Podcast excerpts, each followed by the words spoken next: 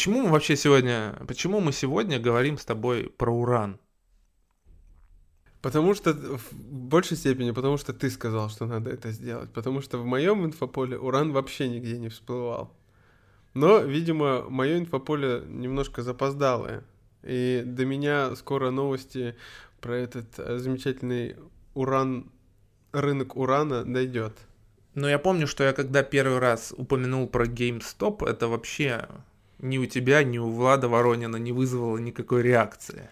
А через да, неделю да, да. он звучал из всех утюгов, может быть, и с ураном получится какая-нибудь такая история, потому что э, сейчас, конечно же, ну, рост цен на уран, он такой больше для аналитиков, потому что они выросли с 30 до 45 долларов за последние полтора месяца, ну то есть что там, 50-60 процентов, то есть это не супер какой-то выдающийся рост, но есть определенные признаки, по которым э, рост цен может продолжиться, акции производителей урана продолжат расти, э, и мне, например, стало интересно, что же происходит на этом рынке, потому что до этого я знал, что есть некоторые компании, которые вот производят э, уран и торгуются на бирже. Стало интересно, что же вообще происходит с рынком урана, какие у него есть перспективы. Э, вот, и я предлагаю сегодня разобраться в исследовании э, ну скажи мне, что-нибудь ты про уран изучил, что-нибудь тебе интересные какие-то факты, может быть, э, попались? Слушай, я, э, я посмотрел фильм с Данилой Козловским на Netflix, который э, на международном рынке называется «Чернобыль», а на российском рынке, я не помню, как он назывался, что-то там про аистов. Э, вот. Вот пару месяцев назад я вот так вот сталкивался с ураном. А э, год назад или чуть больше я посмотрел сериал HBO про Чернобыль. Довольно интересный и крутой. Mm-hmm. Больше про уран я вообще ничего не знаю. Ну, кроме того, что это металл, который используется в промышленных и военных целях. Да, на самом деле уран как металл был открыт достаточно давно, еще в конце 18 века, но тогда о его радиоактивных свойствах никто не знал. Его добавляли даже в посуду, чтобы она приобретала такую зеленоватую глазурь. И вообще о радиоактивных свойствах урана стало известно только в конце 19 века, когда а, французский ученый Анри Беккерель провел эксперименты, да, которые показали, что уран радиоактивен.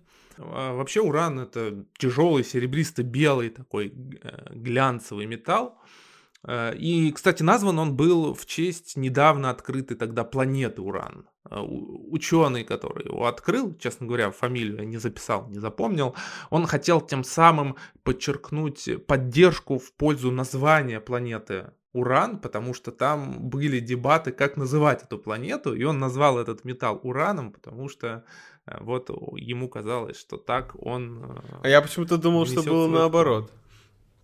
Нет. Что планету назвали в честь этого металла. В честь металла? Ну, нет, все-таки пораньше была планета открыта. Кстати, в английском языке э, уран часто называют yellow cake, то есть желтый пирог. На русском, кстати, это пишут как yellow, э, желтый кек. Э, желтый пирог, кек? Жел, желтый кек его называют, да.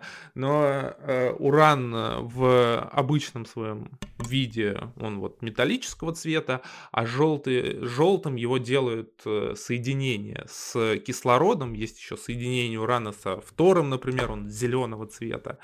А, а вот э, то каким уран э, продают с предприятий, которые, которые добывают уран, это вот как раз такой желтый пирог, желтого такого цвета. Видишь, да, какой у него красивый оттенок, потому что вот у него он соединен с кислородом. Вообще интересно, что... Слушай, а можно э, дилетантский вопрос? Так. Правильно я же понимаю, что вот этот желтый кейк, пирог, он же безопасен вот в таком виде. То есть его это не ртуть. То есть его можно взять, положить и так далее на самом деле э, уран, да, даже вот этот кусок урана, он в целом безопасен, потому что, ага. э, ну то есть, если ты его возьмешь в руки, ты, ты, ты не умрешь, и, скорее всего, даже никаких последствий не будет, потому что уран вообще состоит из э, нескольких изотопов уран-238, вот если взять уран руду, да, то на 99% он будет состоять из, из изотопа урана-238, который э, мало радиоактивен. У него очень длинный период распада, и э, говорят, что там некоторые э, ученые, даже зная радиацию, даже зная радиацию, они просто, когда работали с ураном, они э, после мыли руки обычной водой, ничего больше не делали, потому что а, а, обычный изотоп, на 90, из которого на 99% состоит уран, он не, не радиоактивен. Но на 1% и даже меньше он состоит из изотопа уран-235, который, собственно, при расщеплении ядра которого выделяется большое количество энергии, которое используется как раз в качестве ядерного горючего для реакторов атомных станций.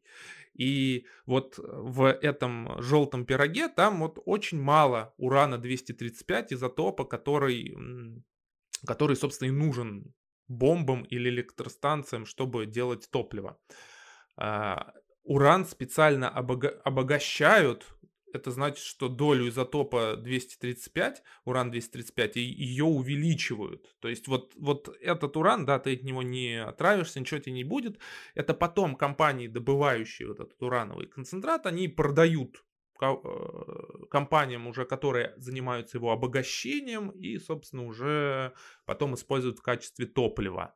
То есть без обогащения, без доведения доли этого изотопа 235 до какого-то высокого уровня, это не ядерное топливо. Угу, все, понятно. То есть, грубо говоря, КПД чистого урана, я имею в виду для ядерного производства или использования, оно меньше 1%. Но чтобы ну, повысить ты его просто КПД, не сможешь его... использовать. Да. Ты его просто, просто, просто не сможешь использовать в качестве ядерного топлива. Нужно обогащение. И, собственно, э, когда делали ядерную бомбу, стоял большой вопрос, как обогатить уран, как вот долю э, изотопа 235 увеличить. И, собственно, в этом состояла главная загадка после того, как уже была открыта радиоактивность урана.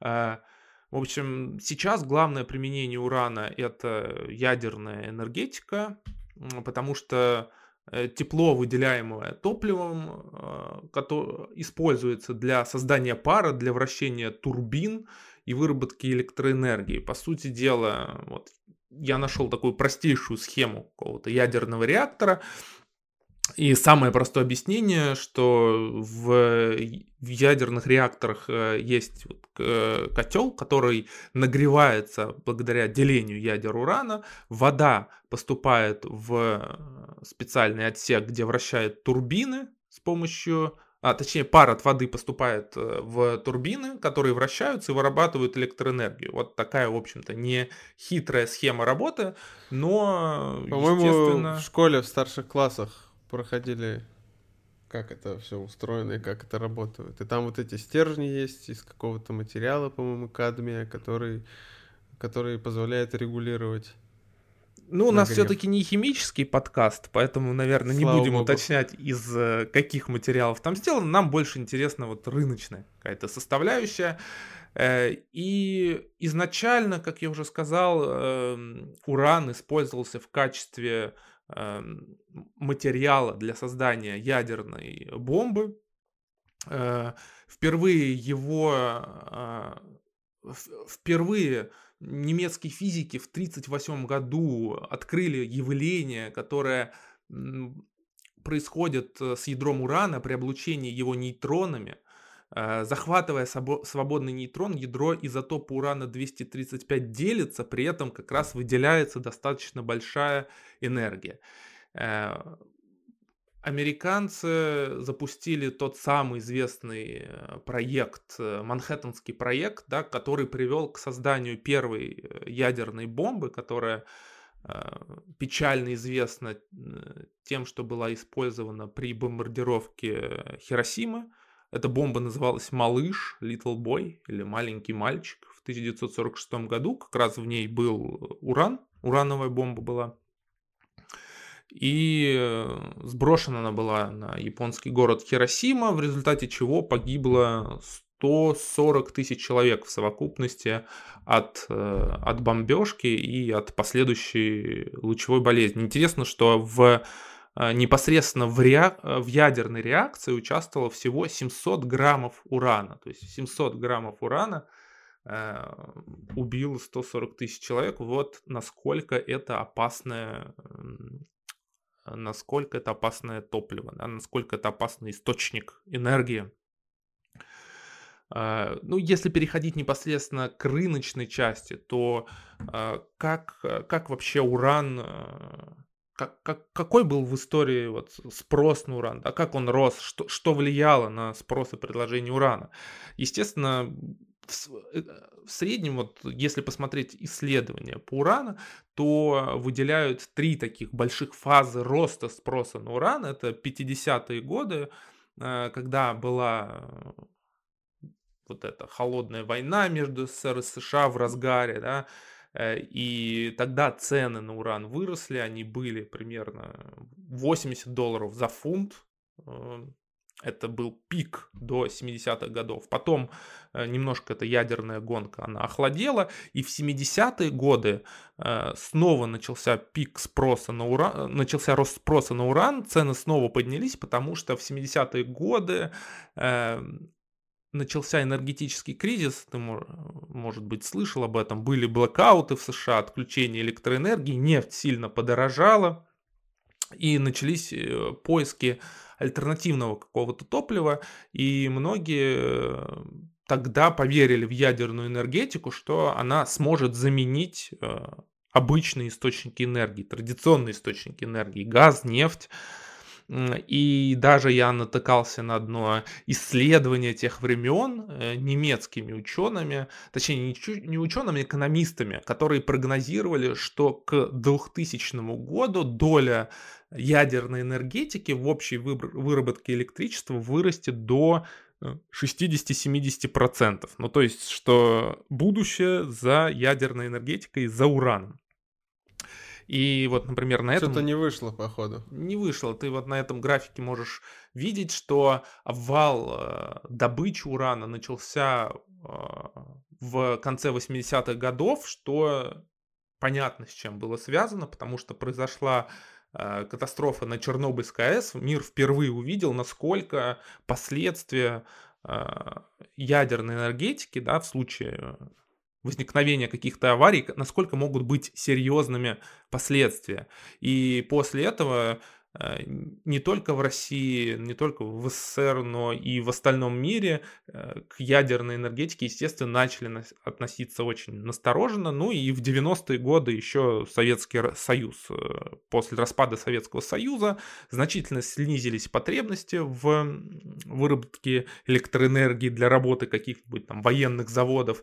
И добыча, и Э, добыча сильно упала и спрос на уран сильно снизился. Третья волна была в 2000-е годы, и вызвана она была вот э, идеей того, что э, ядерная энергетика вновь спасет мир от того, от того, что заканчивается нефть и газ. Если ты помнишь, в 2000-е годы существовала такая идея, что нефти очень мало. Я помню, постоянно были новости, что нефти осталось на на 10 лет, на 15, лет, на, на, да, ну даже какие-то там совсем маленькие промежутки времени, что не, вот... Не, не, я, я, я про газ это, значит, подумал, потому что я же с Уренгоя, и нам говорил, ну у нас еще газа где-то лет на 50, это вот мне говорили, когда я в школе учился. Ну ты помнишь, да, вот эти разговоры всегда были, что что вот скоро кончится нефть, скоро, скоро кончится газ, и под это дело начала расти цена на уран, потому что снова поверили, что нам понадобится ядерная энергетика. Э, почему тогда росла цена на нефть? Потому что резко начал расти Китай, экономика росла на сколько там, на 15-20% в год она росла, и экстраполировали, прогнозировали, что если дальше будет расти Китай, то ресурсов в мире не хватит, и нужен будет э, уран или другое ядерное топливо, просто это будет неизбежно для выработки энергии.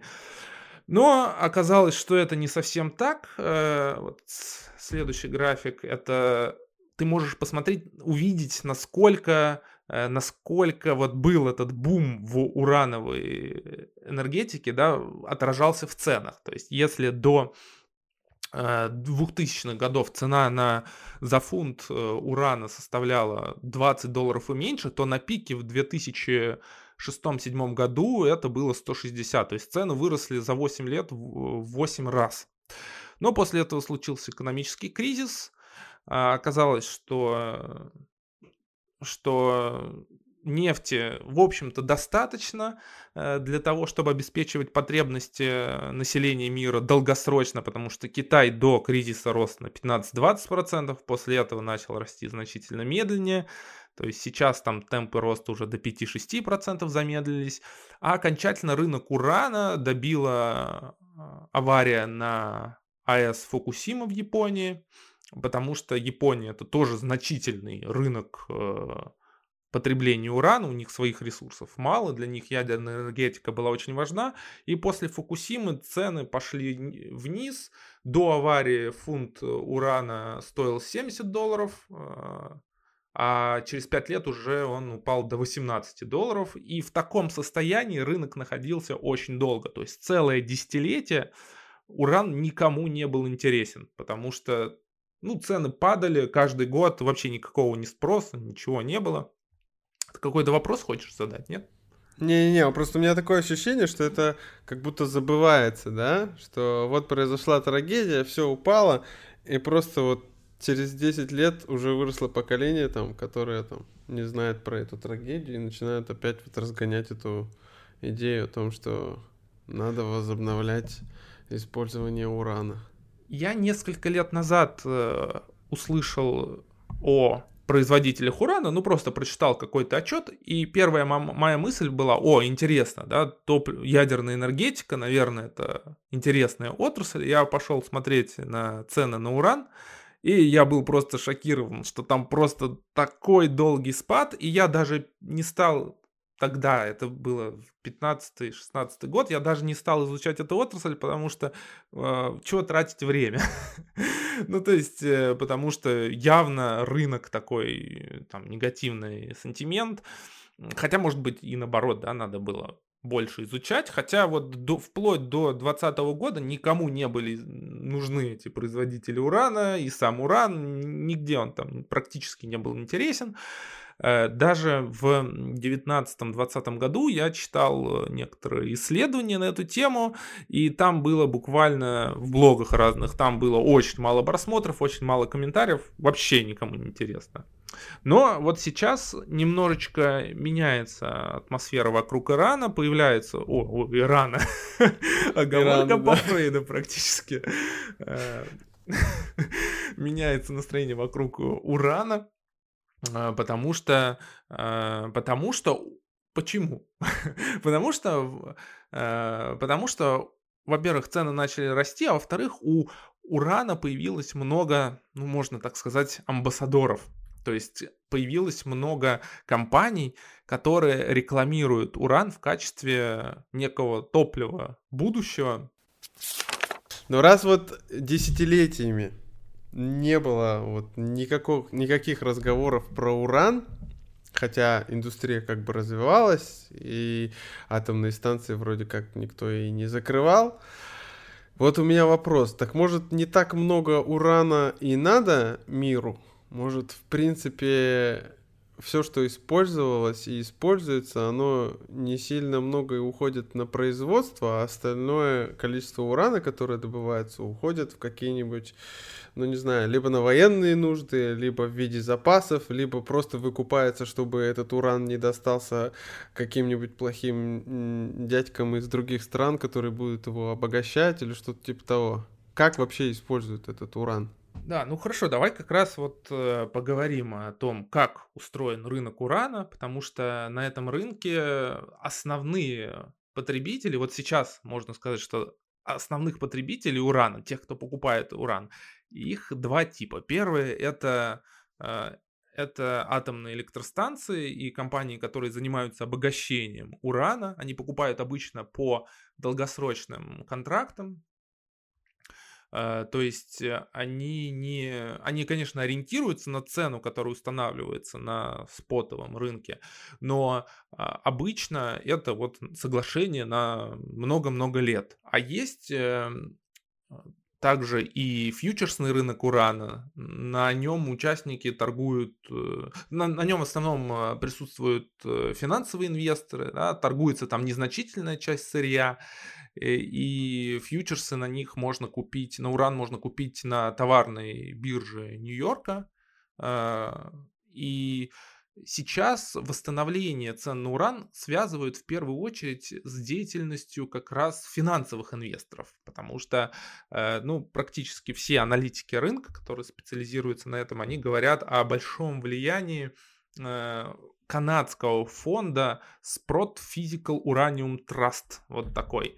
Чем занимается этот фонд? Он, по сути дела, покупает уран как инвестиция, как инвестиции и э, продает эту идею инвесторам. То есть он говорит о том, что уран это топливо будущего. Это не единственный фонд, но это вот крупный фонд, который в этом году появился. Он, например, в июле как раз купил 6 миллионов фунтов физического урана Э, это достаточно заметный объем, почти 5% годовой совокупной добычи. Э, а всего у него в запасах уже 24 миллиона фунтов урана, и при этом он собирается еще на 300 миллионов э, долларов привлечь инвестиций. Всего активы под управлением там уже на полтора миллиарда долларов. Вот видишь, у него в презентации написано на сайте. Э, и они в следующем году собирают, это канадск, канадский фонд, в следующем году они собираются получить листинг на Нью-Йоркской фондовой бирже. И это далеко не единственный подобный фонд, есть еще так и называется Yellow Cake фонд, э, желтый пирог, да, ну, то есть то, как называют уран в английском языке. И э, если посмотреть презентации этих фондов, то они рассказывают о том, какое у урана светлое будущее, насколько велик потенциал. И вот э, можно поговорить об этих а, аргументах как раз в их пользу, как-то обсудить и э, какое-то мнение по этому поводу формировать. Самая главная мотивация при инвестициях этих фондов в уран.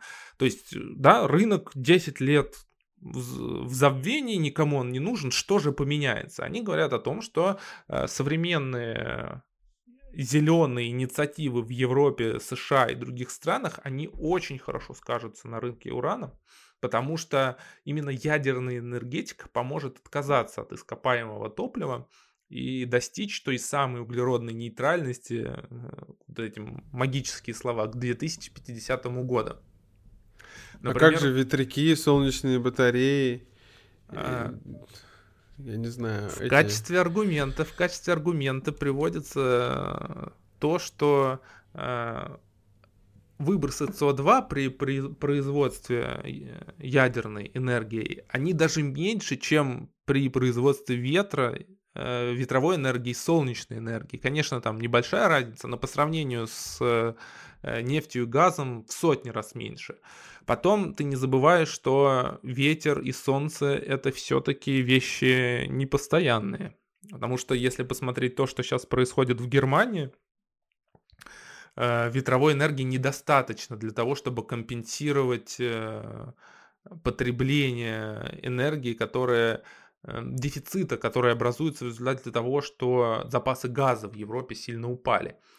А все-таки ядерная энергетика, если не брать риски того, что суще... может случиться какая-то авария, это, во-первых, достаточно чистый вид энергии, Э, хотя там есть вопрос, да, с утилизацией отходов. Утилизация, да. Да, но самое главное это непрерывный источник энергии. И это дешевый источник энергии, несмотря на то, что цены на уран сейчас выросли, все равно это супер эффективно, потому что уран вырабатывает энергии гораздо больше, чем нефть э, или газ. И она все равно очень дешевая.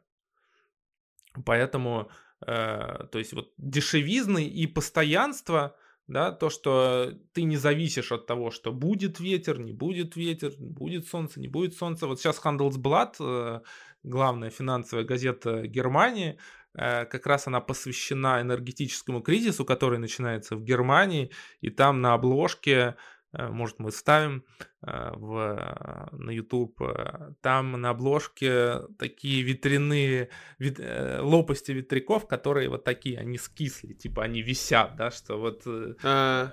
ставка на ветряную энергетику не оправдалась, и что нужно будет расконсервировать какие-нибудь угольные станции, что растет ну, то спрос есть, на... Вот в будущем как раз-таки, наверное, на замену угольных станций для своего рода бэкапа будут атомные электростанции.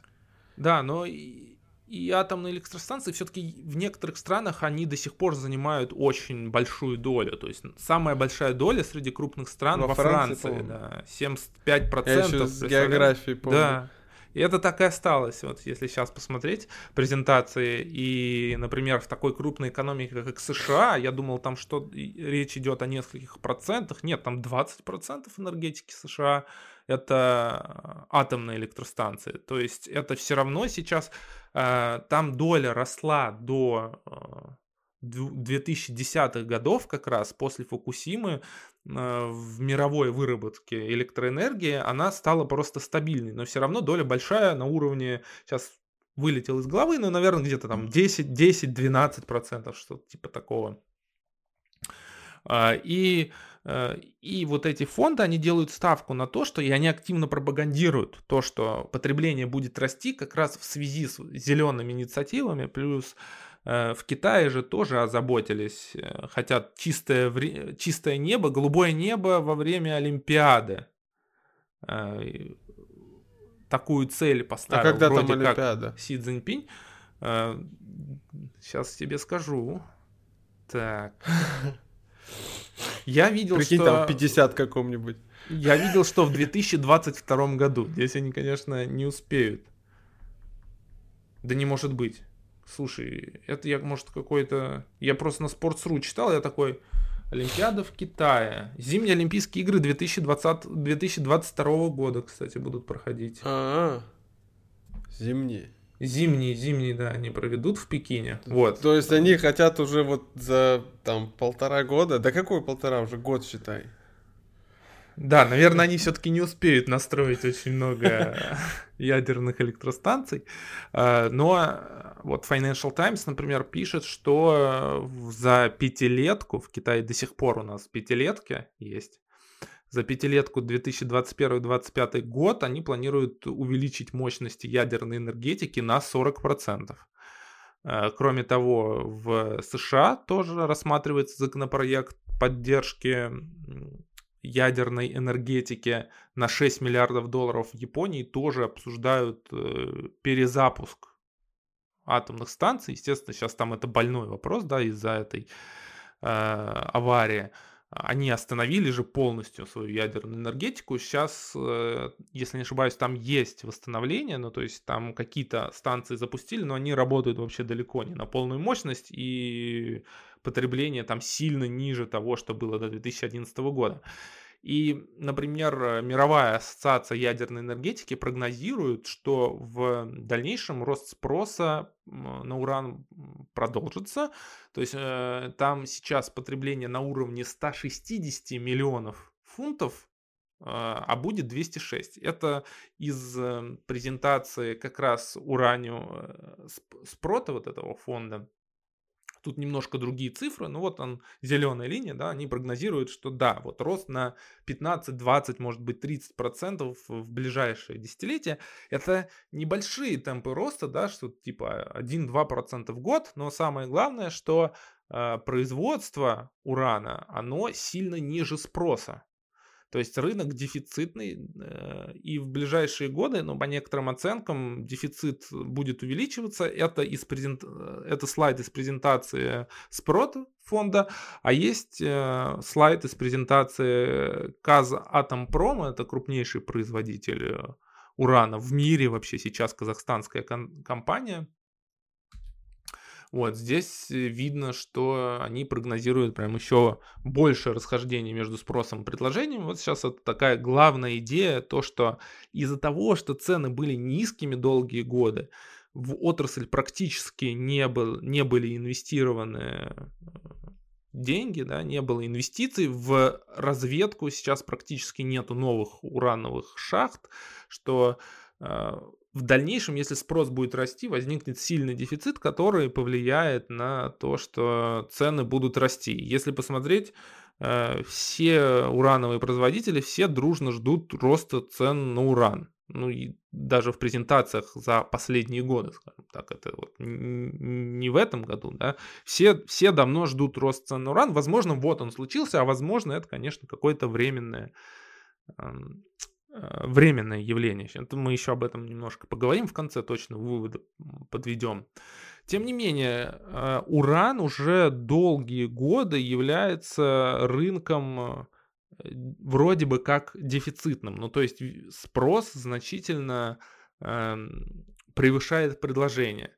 Но э, интересно, что во время холодной войны, во время ядерной гонки между США и СССР было Э, было, были созданы такие огромные запасы уранов, э, что э, что сейчас по оценкам, точных оценок нету, но вот, например, МАГАТЭ да, оценивает, что запасы урана составляют, мировые запасы урана, 10 лет годового потребления. То есть у, стран, у стран есть огромные запасы урана. И и несмотря на то, что рынок вроде бы дефицитный, в запасах урана так много, что они могут использоваться еще годами и годами, вроде бы как. Но с другой стороны, есть комментарии аналитиков, которые говорят, что э, в основном в запасах стратегический запас, который э, э стратегический резерв, который, скорее всего, использоваться не будет. И, и вот, например... А стратегический резерв для каких целей? Для, Именно для, для стран. энергетических или военных? Нет, для военных целей. Просто это стратегический ага. запас, если что, это вот мы будем ядерные бомбы делать какие-нибудь. И на рынок ага. они вовсе не факт, что будут выходить. Сейчас частично Э, компенсируется использованием этих резервов. А вообще, если посмотреть э, аналитические статьи на эту тему, то говорят, что урана после холодной войны настолько много было, э, что не знали вообще, что с ним делать. Его даже использовали каким-то утяжелителем в самолетах, чтобы Э, баланс э, у них как-то выравнивать. Ну, в общем, я какие только не, не читал истории, что делали с ураном, потому что из него брелки начали делать, еще там какие-то предметы, потому что реально нечего было делать с ураном. И вот мы подходим к вопросу, а кто же вообще производит уран в мире? И у нас лидером оказался Казахстан, который сейчас имеет долю почти в 40, почти 42%. За ним следует Канада, Австралия. Э, в Казахстане, кстати, есть... Да, Россия, Россия у нас э, не входит даже в пятерку, но, э, Рос, но Uranium One, которая, это компания, которая добывает уран для России, она имеет совместное предприятие в Казахстане, так что э, казахстанское производство это частично и российское производство. Э, то есть в России 2,8 тонн урана производят, но всего, э, если взять всю добычу ураниум-1, то там 7,1 тонн урана в 2020 году, то есть 15% мирового производства. В Казахстане у них совместное предприятие как раз с Казатомпромом, крупнейшим производителем урана в мире. Э, дальше немножечко такая инфографика нелегко воспринимающаяся и, Слушай, из коммерсанта. Просто я да. к тому графику возвращаясь, да, как интересно, что вот самые передовые европейские страны, там Франция и Германия, просто вышли из производителей еще в середине десятых. То есть вообще ноль. Ну, понятно, что они, наверное, не ноль добывают, там ноль целых с чем-то.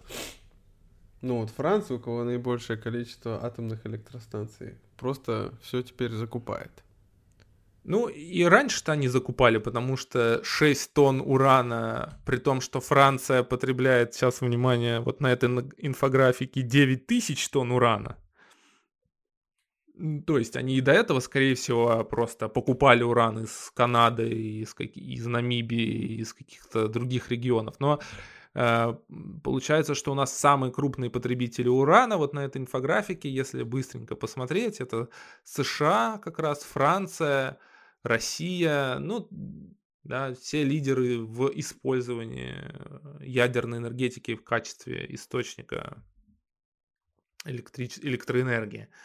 Вот. И вот вопрос, э, как же Э, как же можно инвестировать в уран или стоит ли инвестировать в уран? Я уже упоминал, что у нас есть крупнейший добытчик урана, это Казатомпром казахстанский. Он вышел на IPO в 2019 году, по-моему. Э, и сейчас, по итогам 2020 года, больше 20% мировой добычи это был Казатомпром, и если посмотреть на карточку компании по активной стратегии, то э, это компания с хорошей эффективностью, с хорошими перспективами роста э, бизнеса, который сейчас, в принципе, для своих, э, если прогнозировать дальнейшее восстановление, рост цен на уран, он очень хорошо к этому подготовлен. Э, то есть компания в целом имеет высокий рейтинг и адекватно оценена. Ох. А можно да. вопрос? Угу. Вот по этой карточке. Давай. Я тебя уже спрашивал, но я не помню, что ты ответил. Вот в 2018 году какой-то аномальный рост прибыли. Угу. Чем, Честно говоря, я не да. знаю, чем он вызван, но судя по тому, что другие показатели не росли, скорее всего, они что-то переоценили разовое, какую-нибудь инвестицию переоценили и получили прибыль дополнительную от этого. Ну, это, скорее всего, бумажная, э, бумажная, э, бумажная статья была прибыль, о прибыли, потому что не в свободном денежном потоке нигде этого больше не видно. Скорее всего, просто переценили какую-нибудь дочку, например, или совместное предприятие с, э, с, с какой-нибудь из стран. Я Переоценили думаю, что свою на, дочку. На эту, как на это эту... страшно звучит. Да, на, на эту пипку, я думаю, можно не обращать внимания. Акция Казатомпрома доступны российским инвесторам, поэтому не является индивидуальной инвестиционной рекомендацией, просто вот как ради информации. Слушай, а там не надо быть квалом? Нет, не надо. Супер. Ну, то есть можно на, на чуть-чуть можно поиграться. Купить поиграться можно. Вот как раз э, на то, чтобы э, поиграться, да, вряд ли, вряд ли на большее. Э, есть еще одна компания, канадская Камека Corporation, которая доступна российским инвесторам тоже, но это уже компания со скрытыми скелетами в шкафу, потому что когда ее побольше анализируешь, то понимаешь, что с закрытыми глазами в производителя урана лучше не инвестировать. Вообще это второй uh-huh. после э, Казатомпрома производитель урановой руды в мире. Добывают они урановую руду в Канаде, США и Казахстане. На них приходится около 9% мировой добычи урана.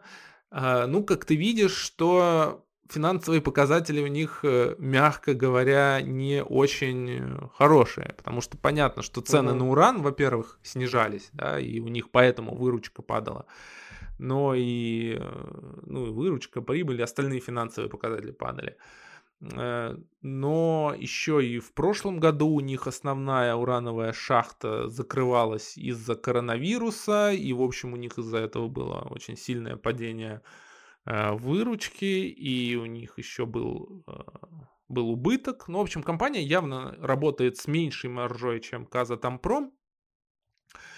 И, ну, важно здесь кое-что другое, потому что если почитать некоторые новости, аналитику по, по Камеку, ты, ты просто удивляешься, насколько, насколько страшно жить инвесторам в современном мире, потому что, оказывается, в начале года они заключили долгосрочные поставки э, урана обогатителям, да, и и они заключили их по фиксированным ценам, да, ну ладно, просто заключили по фиксированным ценам, они как бы в краткосроке не выигрывают от этого роста цен на уран, потому что здесь можно увидеть, что они сами прогнозируют, что при спотовых э, ценах в 60 долларов они будут продавать по 50-53 доллара. Но что важно, собственного производства Камека не хватает для того, чтобы обеспечить поставки по этим контрактам. И они вынуждены покупать по спотовым ценам.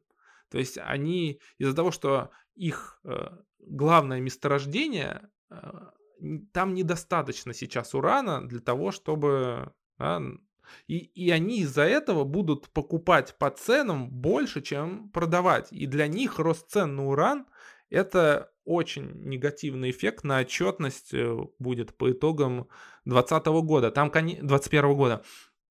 У них есть еще одно месторождение, но для того, чтобы... Там очень большое месторождение, но оно было законсервировано несколько лет назад. Им нужно инвестировать сейчас в то, чтобы его расконсервировать, чтобы там увеличить добычу и выполнять э, долгосрочные обязательства свои по долгосрочным контрактам. И вообще такой интересный корпоративный случай, да, когда ты при росте цен на уран, ты еще в убытке оказываешься. А зачем и... они влезли в такой контракт? Я думаю, что в какой-то момент они просто отчаялись от того, что цена на уран падает, и решили, ай, будем поставлять по... Что, поставлять хотя бы вот по, по хоть по каким-то ценам, да, чтобы можно было как-то прогнозировать. Видимо, они сами отчаялись верить в то, что цены на уран вырастут. Ну, честно говоря, возможно, там нужно глубже как-то проанализировать, в чем была мотивация. Но такой риск э, вот существует. Э, среди компаний, производящих уран, это вот две компании, которые доступны российскому инвестору. Э, есть также, например, ETF на уран, э, Global X Uranium ETF – он доступен для квалифицированных инвесторов в России. Там вообще 4 есть урановых ETF. Для квала в России один вот этот доступен. Но здесь тоже надо обратить внимание, что тот самый Камека канадский здесь имеет наибольшую долю в активах 22%. А, а вообще, кроме этого, там еще много есть компаний, которые не занимаются производством урана, они э, занимаются производством каких-то компонентов для оборудования для ядерных станций, ну, в общем, около рынок такой дополнительный, поэтому там тоже может быть эм, это не такое интересное инвестирование.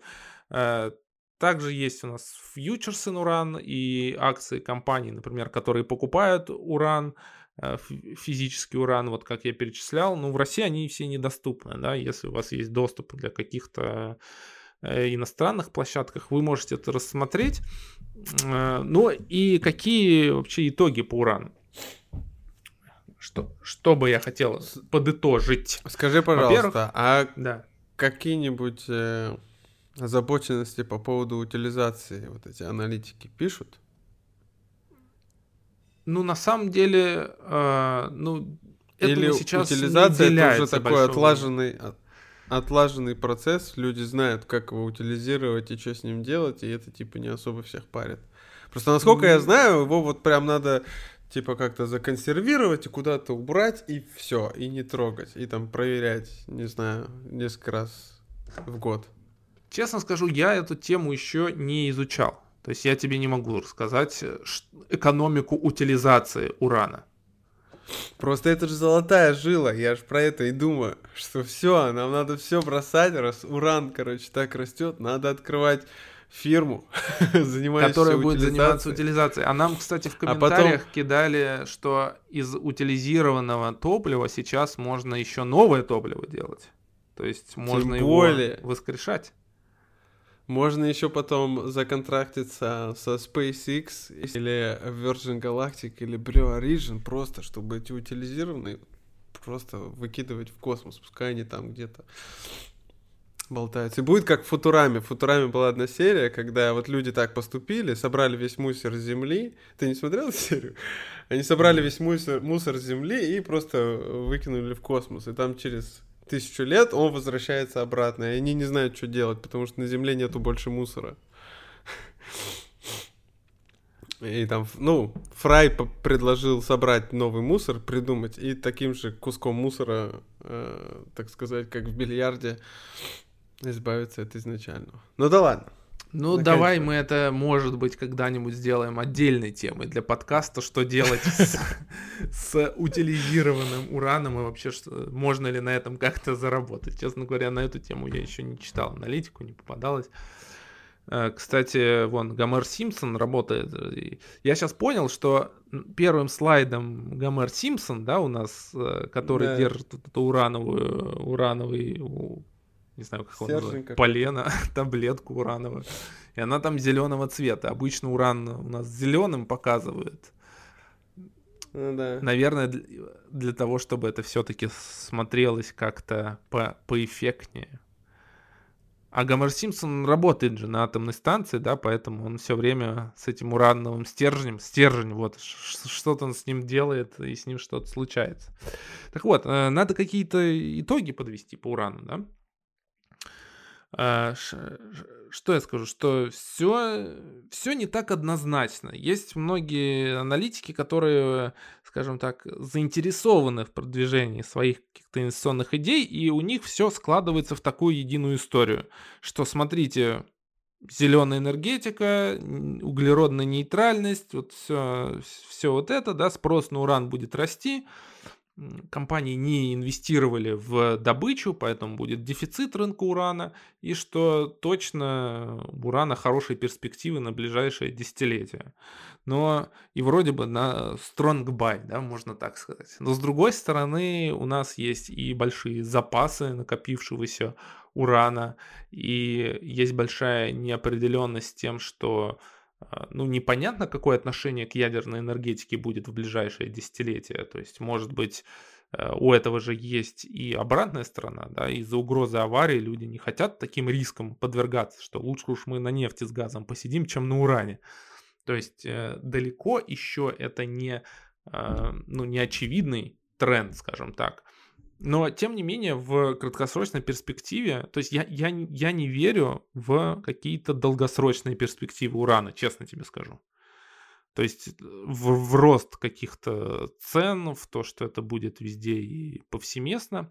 Но э, краткосрочно вот это скорее маркетинговая составляющая, она вполне может сыграть. Ну, то есть, э, если посмотреть уже на Wall Street Bets на Reddit, да, появляются темы с тем, что вот это следующее «Живи только однажды», и компании, которые создают урановые фонды, они активно в маркетинг этой идеи вкладываются. И сейчас как раз растет э, цена на нефть, потому что а, потому что добычу страны сократили в, во время коронавируса и есть определенные дефициты, плюс какой-то мировой тренд на инфляцию, то есть в ближайшие пару лет вполне возможно уран будет каким-то интересным трендом подвергаться, но я бы это не делал как какую-то супер глобальную долгосрочную ставку.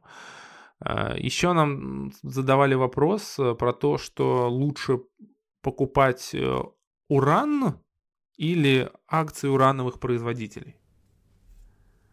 Собственно, в чем разница? А как если... можно купить уран?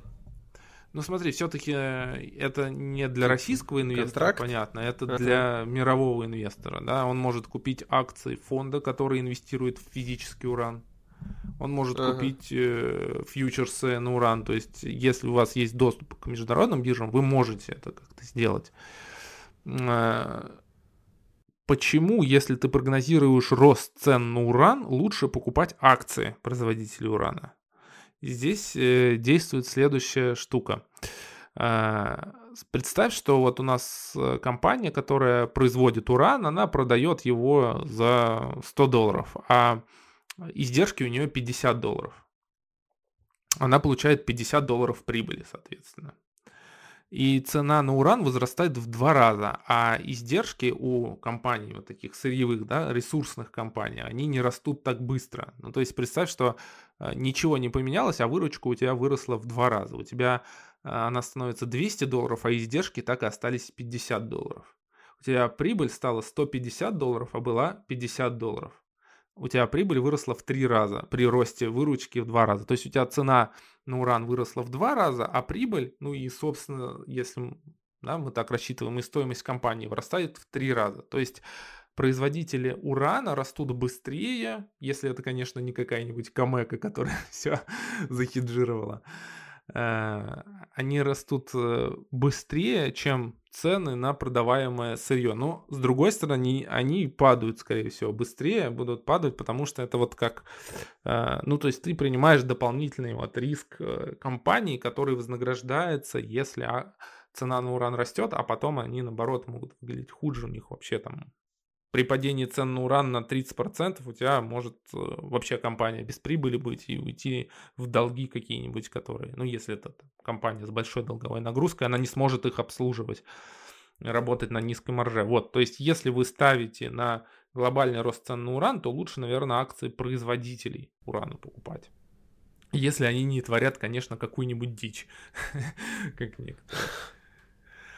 А, Слушай, в ну, целом, ну, надо это, было конечно... раньше, конечно, покупать. Ну, это всегда так кажется, Еще слушай. Полгодика назад бы мы бы записали этот подкаст. Слушай, ну а про, о перспективах урана писали очень много и очень давно. И, и, и есть статьи 18-18 года, и что он с тех пор еще на э, до, до вот 2020 года он еще на 20-30% упал. Ты не можешь... Э, с таймингом угадать. То есть ты должен ставить, что вот в некоторый момент в будущем он выстрелит. И, э, возможно, это как снежный ком, то есть подключатся еще какие-то э, инвесторы новые. То есть в, основном это, наверное, ставка вот на это. То, что, э, что найдутся еще люди, которые потом купят у тебя подороже.